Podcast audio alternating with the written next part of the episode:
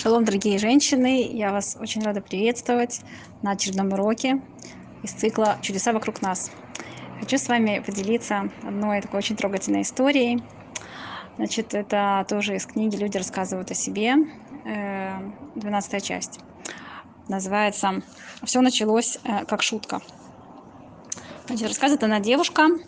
Она работала значит, э, в одной очень такой престижной э, организации государственной, э, и как бы она из светской э, такой очень хорошей семьи постепенно начала соблюдать. Она стала балат жува, слава богу, и э, после работы она училась в Мидраше. Это такое учебное заведение для девушек, которые вот приближаются к Торе.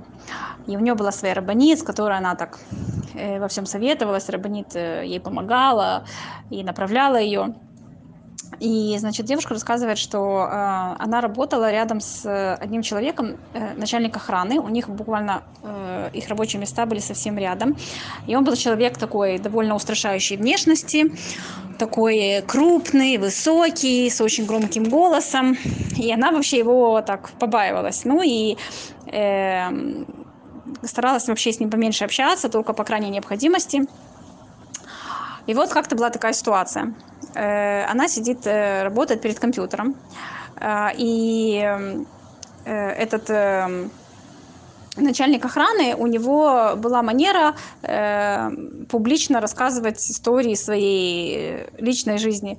И собирал вокруг себя многих слушателей, потому что, ну, так как у него была тоже такая должность важная, людям было как бы неудобно не обращать на него внимания. А, и, значит, его слушают, а эта девушка, она как бы была полностью поглощена работой. И вот в какой-то момент она увидела сообщение на своей электронной почте от подруги. И там была какая-то очень смешная шутка, которая очень сильно развеселила. И она начала громко смеяться. И вот в тот момент, когда она начала смеяться, она увидела, что э, вокруг нее образовалась гробовая тишина. Что оказалось? Что именно в этот момент, когда она читала шутку, Э, перед этим как раз вот этот начальник охраны, он э, рассказывал какую-то особо трагическую историю из своей жизни, и люди его так внимательно слушали, и э, тут вдруг раздается ее такой громкий, заливистый смех.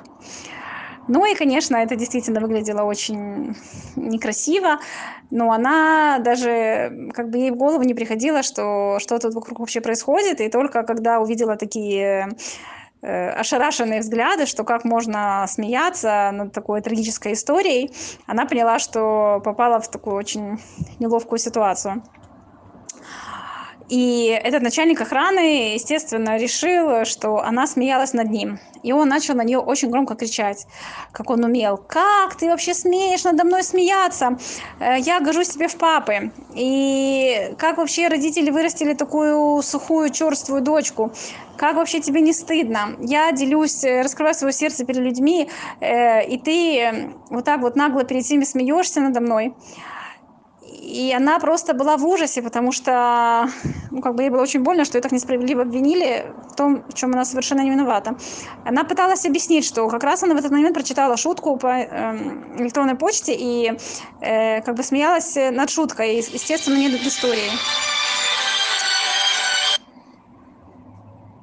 И Э, но он не хотел вообще никак ее слушать, и потом, когда к ней подходили ее коллеги, говорили, ну как, тебе не стыдно, действительно, что ты, ты над ним так смеялась, что ты его так опозорила, а она говорит, нет, я на самом деле смеялась над шуткой, но она видела, что ей люди не верят. Ну и этот начальник охраны на нее так всерьез разозлился, он прямо так э, публично начал ее позорить и унижать, и прямо ходил вот по всей этой организации их, и вот всем рассказывал, какая она черствая и неделикатная, и вообще как ей не стыдно так себя вести. Ну и эта девушка ушла прямо с работы в слезах. Э, приходит вечером к своей рабонит в Мидрашу и рассказывает эту неловкую ситуацию. Говорит, «Э, все, рабонит, я вообще больше не хочу выходить на работу.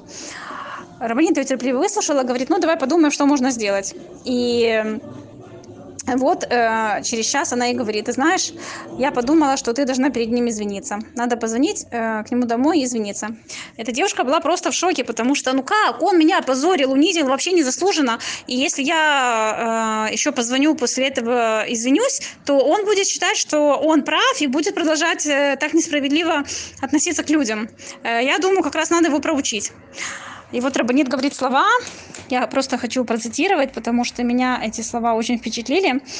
Рабанит сказала, мы не приходим в этот мир для того, чтобы кого-то воспитывать, только самих себя.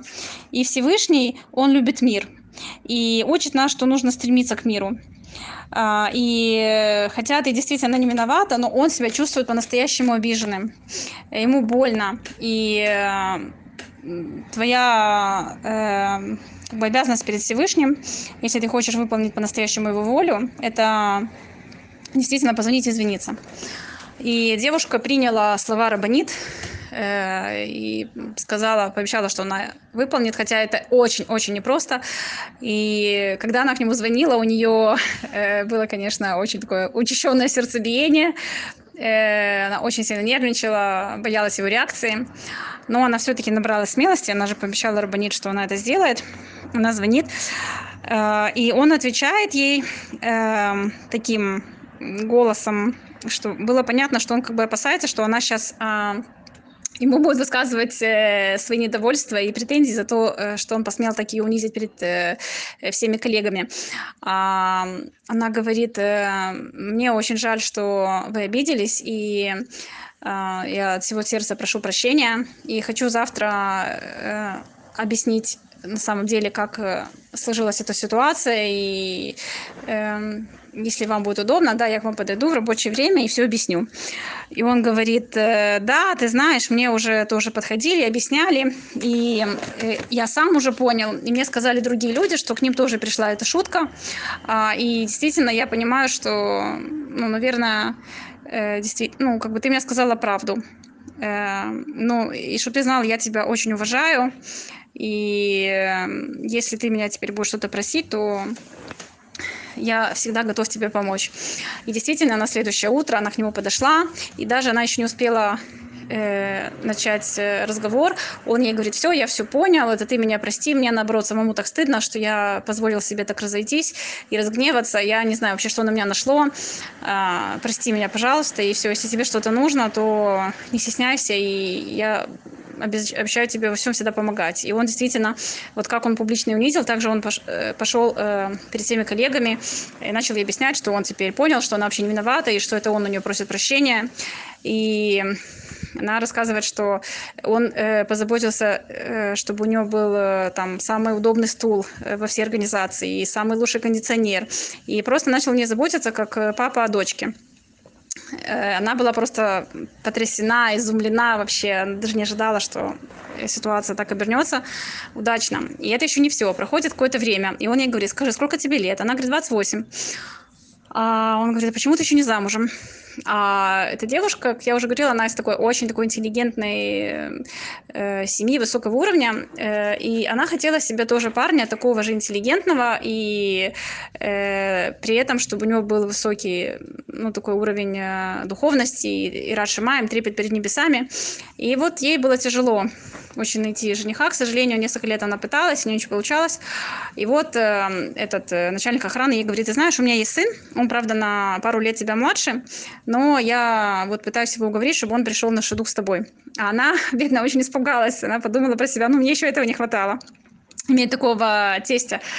Э, она так э, молчит, и он говорит, э, давай я тебе дам его данные, ты пособирай информацию про него. Он ей дал Э, данные, она э, рассказывает эту ситуацию, конечно, вечером своей Рабанит.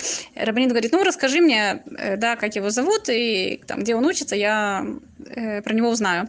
И вот ей Рабанит перезванивает через какое-то время. Говорит, ты знаешь, надо молиться, чтобы он согласился выйти с тобой на шедух, потому что действительно у них была какая-то, у них была небольшая разница в возрасте, то есть она была старше его, и эта девушка тоже так удивилась. Рабанит говорит, я думаю, как-то так по описанию, как ты чувствуешь, что он тебе очень подойдет. Он действительно интеллигентный, такой разносторонний развитый, и у него при этом действительно высокий уровень Ирад Шамаем, и он очень любит Тору, и как раз, я думаю, вы друг другу очень подойдете. И вот через какое-то время этот начальник охраны ей говорит, что сын согласен прийти с ней на шедух.